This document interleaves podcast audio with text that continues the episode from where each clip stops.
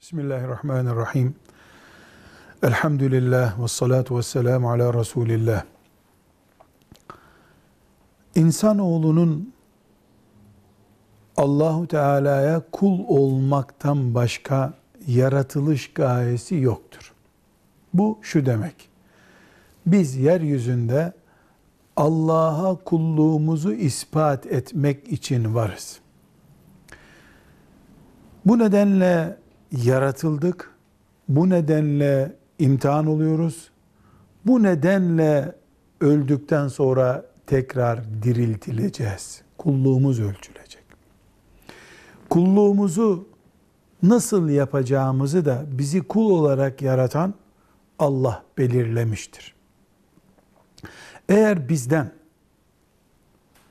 akşama kadar hiç nefes almadan oturacaksınız diye bir isteği olsaydı Allah'ın mesela kulluk oydu. Eğer bizden İbrahim Aleyhisselam'a yaptığı gibi doğan ilk çocuğunuzu keseceksiniz deseydi böyle bir isteği olsaydı biz ancak o şekilde kulluk yapabilirdik. Böyle bir şey yok. Ama ilk babamız Adem Aleyhisselam'dan beri Allahu Teala'nın Müslümanlığımızı, insanlığımızı, kulluk standardımızı ölçtüğü ibadetler var, emirler var. Onlara bakıp Allah ne kadar Müslüman olduğumuzu, insan olarak yaratılmayı ne kadar becerebildiğimizi, kaliteli kulluk ne kadar yaptığımızı ölçtüğü ölçüleri var. Namaz bunlardan bir tanesi. Ramazan-ı Şerif'te tuttuğumuz oruç bunlardan bir tanesi. Hacca gidip Kabe'yi tavaf etmek, Arafat'ta vakfe yapmak bunlardan bir tanesi. Anneye, babaya itaat edin buyurdu. O bunlardan bir tanesi. Kıyamet günü Müslüman dirildiğin, diriltildiğinde beş vakit namaz ne durumda diye hesaba çekileceği gibi sen 15 yaşına geldikten sonra yani akil ve bali olarak dünyada yaşadığın andan itibaren 20 sene daha baban vardı senin. Annen vardı 30 sene daha. Onlarla nasıl bir hayat geçirdin? Annen sana of puf ettiği günler oldu mu? Bali olduktan sonra sen. Babanın senin yüzünden ağladığı günler oldu mu? Diye de beş vakit namazdan hesaba çekildiğimiz gibi anne babadan da hesaba çekileceğiz. Neden? Allah ananız babanızın gönlünü kırmadan bana geleceksiniz buyurdu çünkü. Helal yiyeceksiniz Allah'ın emirlerinden biri. Namaz neyse bu dünyada alkol tüketmemek ne ise hırsızlık yapmamak ne ise sofrada yenen şeyin helal olması da odur. Eğer helal yemek, helal içmek konusunda Müslüman olarak biz sıkıntı yaşıyorsak sadece namaz kıldık diye kıyamet günü işimiz iyi gidecek garantimiz yoktur. Müslüman Allah'ın kuludur. Allah'ın da kulluk olarak senden şunu istiyorum dediği her şey Allah'ı temsil eder çapta değerlidir. Namaz, oruç, hac, kurban, Kur'an, anaya babaya itaat, ümmet için çalışmak, ümmeti dert edinmek, Kabe'ye saygı göstermek sayabildiğimiz kadar sayabiliriz. Burada en önemli tarihi geçmişi açısından eski niteliği bulunan ibadetlerden birisi kurban ibadetidir. Diyebilirim ki insanlar Allah'ın bir emri olarak namaz kılmayı duymadan önce Allah'tan kurban kesmeyi duydular. İnsanlar Ramazan orucunu duymadan kurban kesmeyi duydular. Kurban ibadeti insan kadar eskidir. Ama zekat insan kadar eski değildir. Belki insanlığın 300. senesinde zekat emredildi.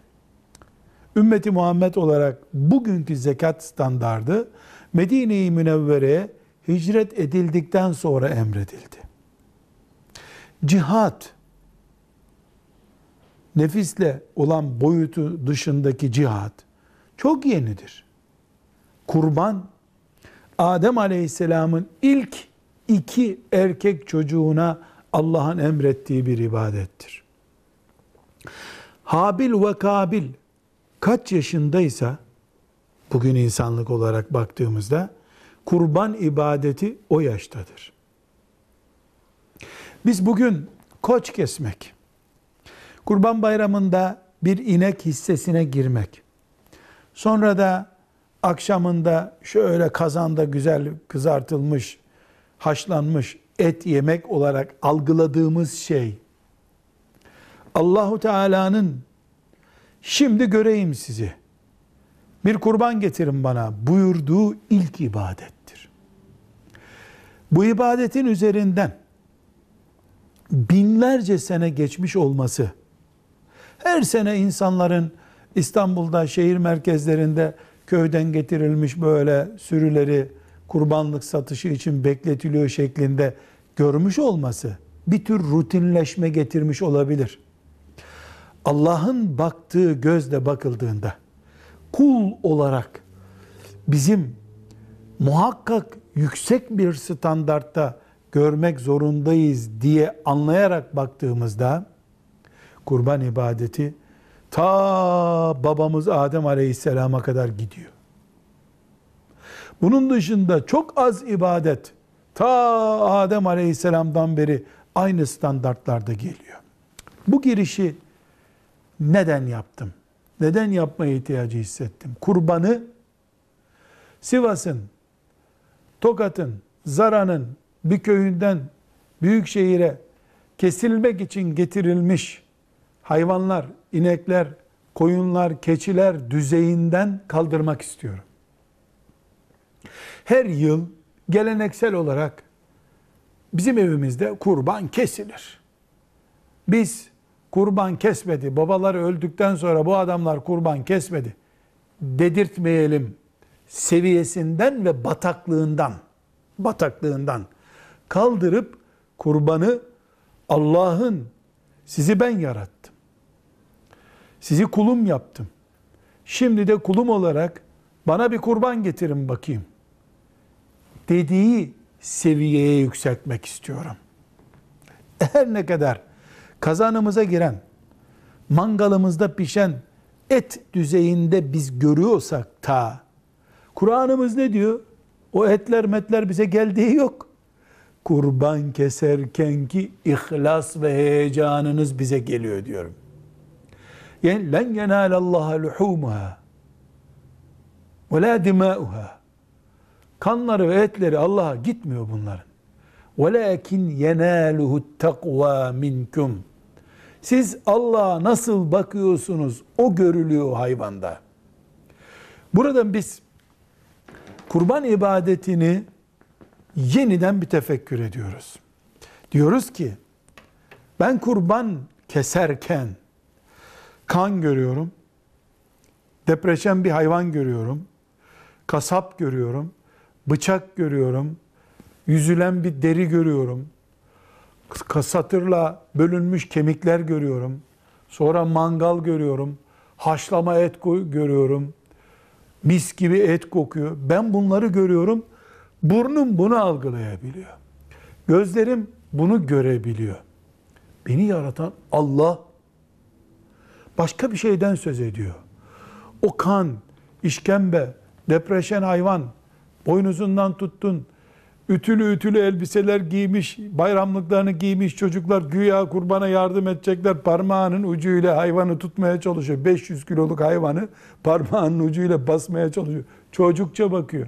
Artistik bir kurban kesiminin o görüntünün ortasından Allah وَلَاكِنْ يَنَالُهُ التَّقْوَى مِنْكُمْ Sizin Allah'la olan bağlantınız orada Diyor. Ümmet olarak biz ister Afrika'ya gönderelim, İster Kudüs'e gönderelim, ister Orta, Orta Asya'daki kardeşlerimize yardım olarak göndermiş olalım. İstersek de İstanbul'da bir mezbahanede keselim. Sakarya'da bir köyde e, ailece toplanıp bir bahçede keselim. Hangisi olursa olsun. Allah o kurban düzeyinden kendisini nasıl gördüğümüzü, ahirete nasıl hazırlandığımızı görmek istiyor. Burada tıkandığımız bir zamanda yaşıyoruz. Tıkandık kaldık. Neden tıkandık? Şunu anlayamıyoruz ya da anlamak istemiyor insanlar. Bin lira hisse verdim veya kendim bir koç aldım, aha kestim, yüzdüm. Ya takva neresinde bunu niyet ederken de niyet etmiştim. Bismillah diyerek de kasapla kestik ya da ben Bismillah dedim kestim. Tamam da bu tamamlık beşer düzeyinde. Eğer böyle bakarsak kurbana, gittim, aldım, kestim, yüzdüm, soydum, kazana koydum, fakirlere verdim, tamam diye bakarsak, namaza ne olarak bakarım o zaman? Abdest aldım, taharet yaptım, abdestimi aldım, seccademi serdim, kıbleye döndüm, namazımı kıldım, selam verdim, eyvallah. Namazı bu kadar görüp bitirebiliyorsak, kurbanı da bu kadar görüp bitirmemizde bir sakınca yok o zaman. Namazın bu bir tür jimnastik hareketlerine benzeyen rükûsu, secdesinden Allah'a nasıl gidiyor insan? Mesela namaz miraç oluyor diyoruz. Kulun miracı namazdır diyoruz. Ya miraç yükselmek demek secdeye iniyorsun, tam toprağa yapışıyorsun, senin miracın bu deniyor. Burada bir incelik var. Ne diyoruz? Namazın benim göremediğim bir boyutu var. Hedefim de zaten o göremediğim boyuttur. O göremediğim boyutu yakaladığım zaman ben namazı eda etmiş oluyorum. Göremediğim şeyin peşinden mi koşuyorum? Evet. Göremediğim ama sonuçlarını bir gün muhakkak göreceğim bir hedef o. Allah, rızası, cenneti, adın cennetleri, firdevs, Resulullah sallallahu aleyhi ve sellemle buluşmak, ashab-ı kiramla beraber havza yaklaşmak, cehennemden kurtulmak bunlar namazın gözle göremediğim ama sonuçlarını avucumda hissetmem gereken boyutu.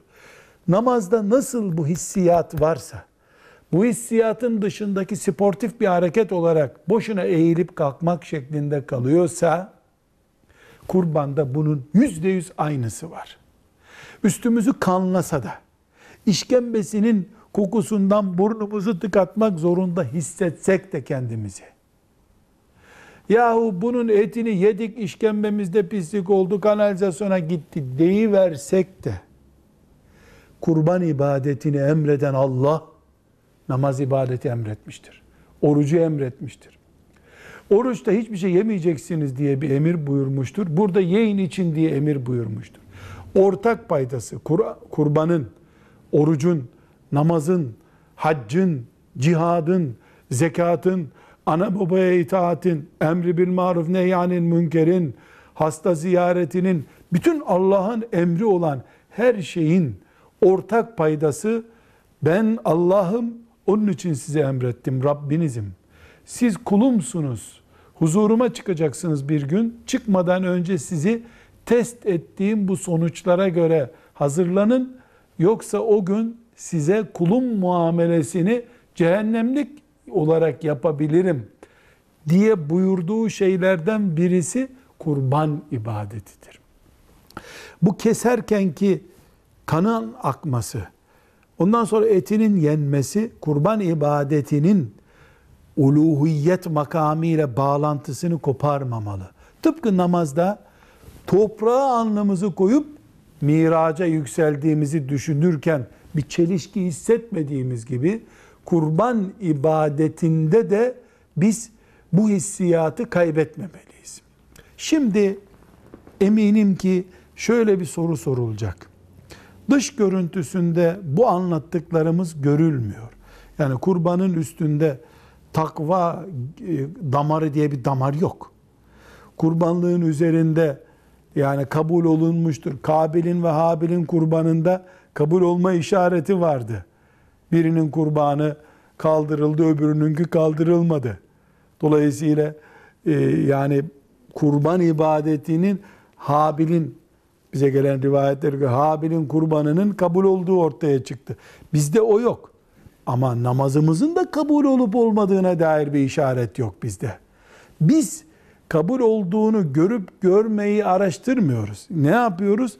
Üzerimize düşeni yerine getirmeye çalışıyoruz. Kurban ibadetinde bir, mesela önce şöyle bir giriş yapayım. Kurban benim hangi gözle bakmam gerekiyor? Kurban bayramının birinci, ikinci, üçüncü günü geçtikten sonra, kurban ibadeti için tanınan üç günlük süre bittikten sonra, ben e, ne sonuca ulaşırsam, hangi e, anlayış bende yükselirse, kurban ibadeti yerini buldu düşünebilirim. Bir, kurban dikkat edilmesi gereken ta İbrahim Aleyhisselam örneğinde olduğu gibi bir cana kıymaktır. İbrahim Aleyhisselam da oğluydu bu. Gerçekleşmedi.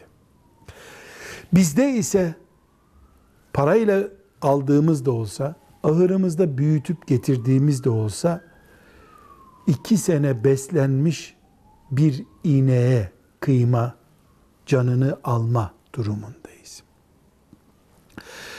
Veya bir yaşına gelmiş bir koyunu kesme durumundayız. Ortada bir canı, o canı yaratan Allah adına kaldırma eylemi var. Tekrar ediyorum. Bir canı ki o canı Allah yarattı, yine Allah'ın adına sen kaldırıyorsun. Kesiyorsun hayvanı. Kasaptaki koyunla kurbanlık yerindeki koyun arasındaki fark biri ibadettir, öbürü ziyafettir. İbadet niye oluyor bu? Bu can Allah'a gönderiliyor diye. İşte Kur'an-ı Kerim'in etleri ve kanları bize gelmiyor bunların. Sizin o canı kaldırırken ki takvanız geliyor diye buyurduğu şey budur.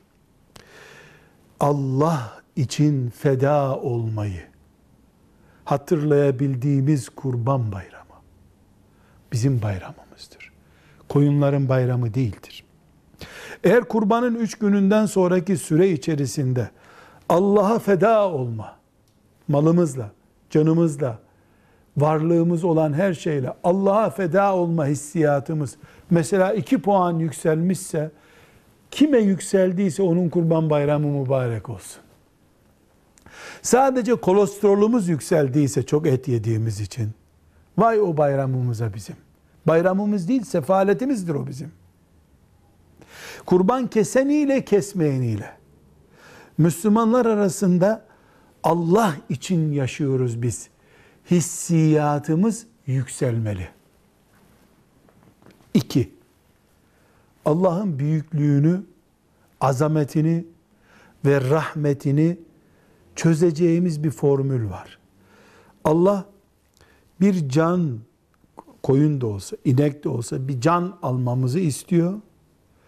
Sonra uğruna alınmış bu canın etini afiyetle yiyin diyor bize. Buradan hayatın sırrını çözmeliyiz. Nedir bu sır? Biz öyle bir Allah'ın kullarıyız ki bedeli can olan şeylerden bize ikramlarda bulunuyor. Bunu çok küçücük bir planda koyunun üzerinde görüyoruz. Çocuklarımızı, kendimizi, ailemizi, biriktirdiğimiz servetimizi Allah'a feda ettikten sonra cennette bu ziyafete dönüşecek mantığını kurbanda görmek zorundayız. 800 lira 1000 lira çıkarıp bir kurban hissesine girmekle biten bir süreç yazık edilmiş bir süreçtir. Yazık. Hiçbir ders alınamamış kurbandan. Halbuki kurban ibadeti bugün Bu hayvanı kestim, tencereme girdi. Aslında can alındı burada. Bu canın bana verdiği ders, bir gün kendi canımı da Allah yolunda şehit olarak verirsem, malımı Allah için infak edersem, gece uykularımı sabah namazına infak edersem, bu bir gün cennet olacak. Bu mantığı yakalamak zorundayım. Biz eğer Kurban Bayramı'nı çocuk duygularıyla, koç gelmişti de koçu kestik de sonra boynuzunu kapıya astık düzeyinde başlayıp bitirirsek, kurban ibadetine yazık olur. Hayır, kurban ibadetini bu yüksek manada yani Allahu Teala'nın bundan bana geleceksiniz. Her koç sizi bana getirecek mesajını anlarsak çok şey kazanırız. Nitekim Efendimiz sallallahu aleyhi ve sellemin yaptığı rivayet edilen kurban kesmedeki dualarından birinde hassas bir cümle var. Allah'ım bu hayvanın akan kanını benim cehennemde yanıp akacak kanımın yerine kabul buyur. Duası var.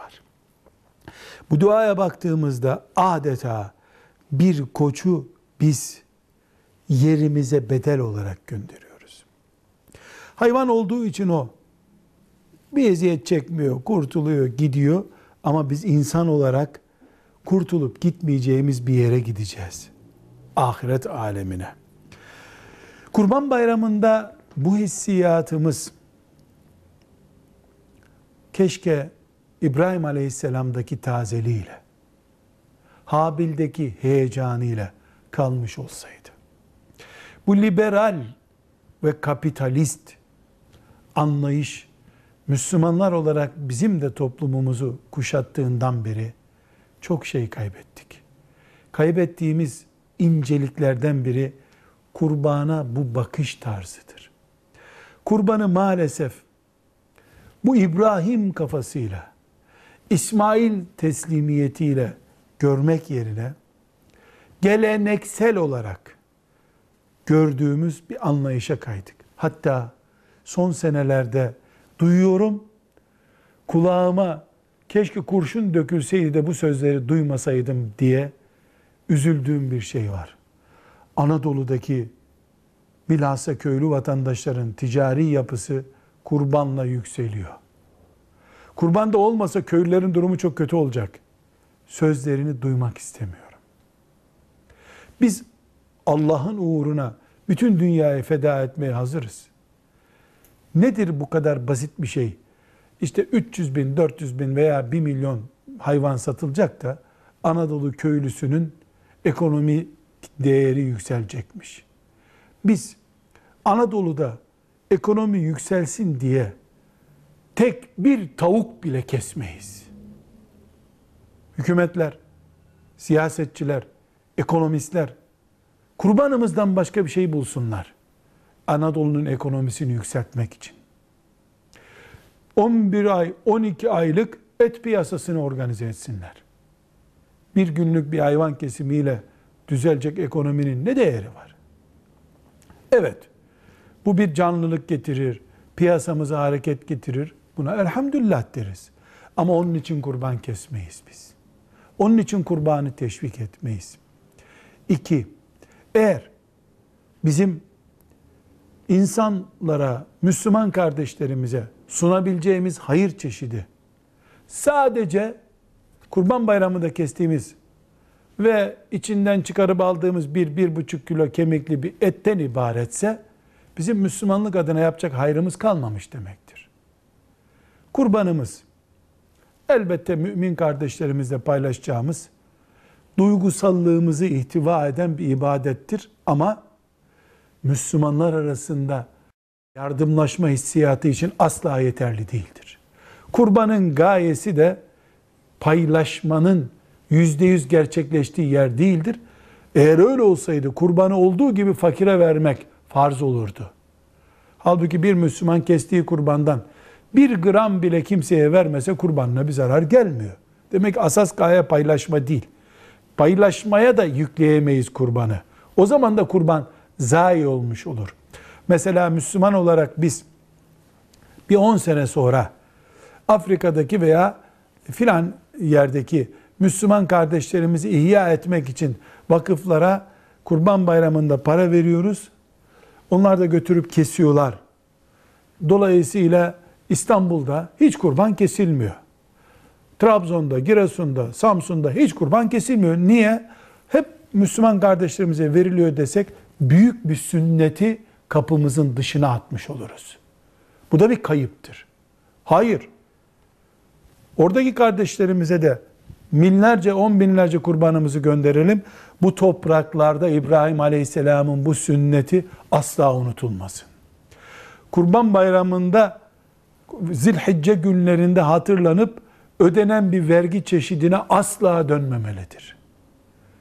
Bunu bir tür zilhicce günlerinde ödediğimiz bir sadakaya dönüştürdüğümüz zaman kayıptayız biz. Neden? Neden? Sadaka vermek Allah'ın bir emri. Arakan'daki, Somali'deki mümin kardeşimi hatırlamam Rabbimin emri. Ama kurbanda başka hissiyat var. Onu anlatmaya çalışıyorum. Takvamı ölçmek istiyor. Ölümü hatırlamamı istiyor Allah. Benim canım gibi canı olan ama hayvan olan birisinden ahireti hatırlamamı istiyor. Bunu ben paraya dönüştürüp gönderdiğim zaman kaybederim. Neyi kaybederim? İbrahim Aleyhisselam'ın hissiyatını kaybederim. O zaman lafla İbrahim milletinden olurum.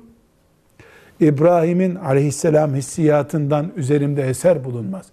Kapitalist Müslüman böyle çıkar ortaya.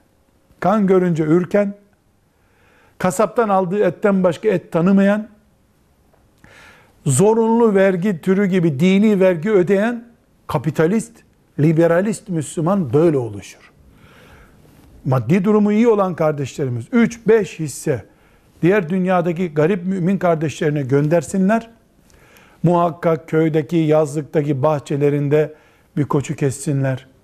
Çocuklarıyla beraber İbrahim Aleyhisselam'ı hatırlasınlar. Habil'i hatırlasınlar. O gün ziyafetten önce, ziyafetten sonra, bayramın ikinci günü, üçüncü günü aile meclisi kurup Rabbimiz bizden ne istemiş olabilir? Bu hayvanı kesmekle.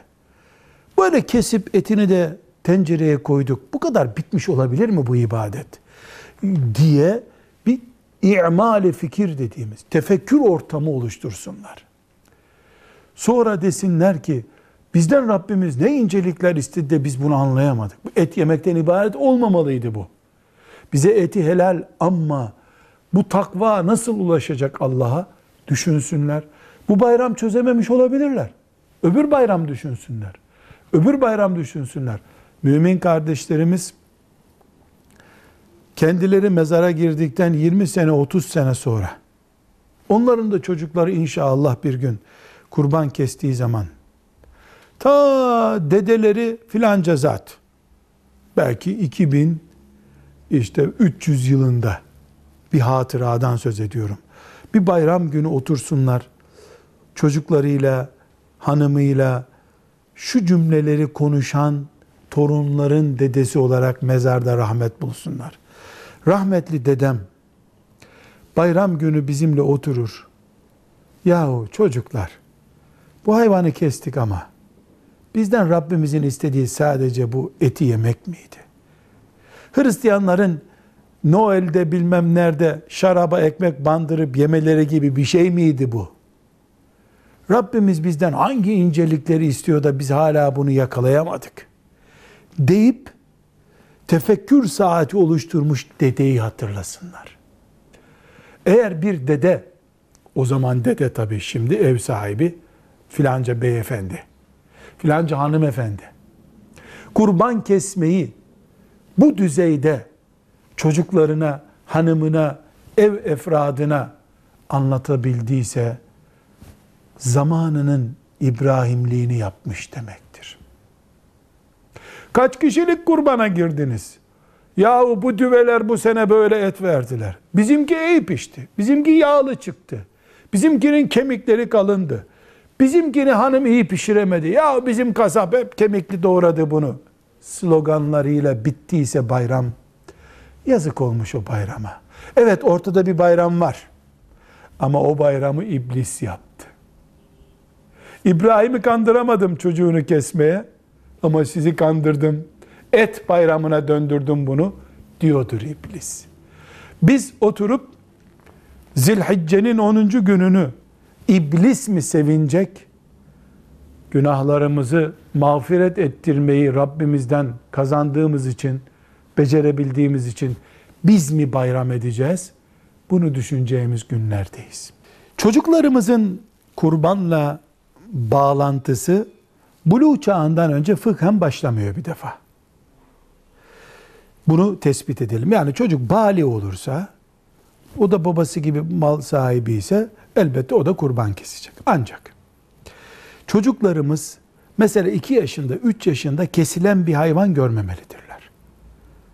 Psikologların bu hayvanın kesilme nedenini anlayabilir bu çocuk dediği yaştan itibaren çocuklarımız kurbanın görüntüsüyle karşılaşmalı. Çocuğumuzu kaybedebiliriz. İmani hissiyatını kaybedebiliriz. Bu hayvanı niye kestiniz? İzah edemeyeceğimiz yaşta çocuğu berbat edebiliriz. Benim şahsi kanaatim bu zamanın çocukları 7-8 yaşından itibaren her şeyi anlıyorlar. Evlenmenin ne olduğunu, savaşların niye yapıldığını anlıyorlar. Çocuk kurban kesilirken 10 yaşında orada bulunabilir. 12-13 yaşında çok rahat bulunabilir. 5-6 yaşından sonra da mesela 6-7 yaşlarındayken de kesim anında değil doğranma anında bulunmalı orada. Ama 3 yaşında çocuğu bayramlıklarıyla kanın akıtıldığı yere getirmenin makul olmadığını, dinen de bunda sakınca olduğunu çünkü çağımız fitne çağı. Sonra okuldaki arkadaşlarıyla buluştuğunda baban katil senin, hayvan kesti dediğinde çocuğun cevap veremeyeceği sahneler olacağını gör, görebiliriz. Özellikle de her anne baba çocuğunun duygusallığını bilir. Bazı çocuklar hırçın yaratılmıştır. Tavuğun kafasını koparmak diye sahneler tarif ediyordur. O çocuk 6 yaşında da olsa çok iyi şey anlıyordur. Bazı çocuk da hani derler de kız gibi bir ifade kullanırlar. Ee, çocuk 11-12 yaşında ama yani güvercin camdan düşse onunla beraber atlayacak narinliktedir. Anne baba bu ayrıntıya da dikkat etmeli. Benim şahsi kanaatim 5 yaşından önce çocuklar kurban kesilen yere götürülmemeli. Onları akşam Allah için kestiğimiz kurbanın etidir bunlar yavrum denmelidir. Hele hele alıp bahçede 1-2 hafta büyüttüğümüz bir koçu kesmeye götürürken çocuğu kaybedeceğimizi unutmayalım. O sahnelere çok dikkat etmek lazım. Her anne baba çocuğunun duygusallığını bilir. Ama buluğ çağından sonra çocukların kurbandan korkmaya hakları yok. Cihatla mükellef onlar çünkü. Rabbimden bu tefekkürü, kurban üzerinden derin dünyalarla Rabbimize ulaşmayı oluşturacak ortamlar bize lütfetmesini diliyorum. Buna dualar ediyorum. Bunun kolay olmasını Allah'tan niyaz ediyorum. Ve sallallahu ve sellem ala seyyidina Muhammed وعلى آله وصحبه أجمعين والحمد لله رب العالمين.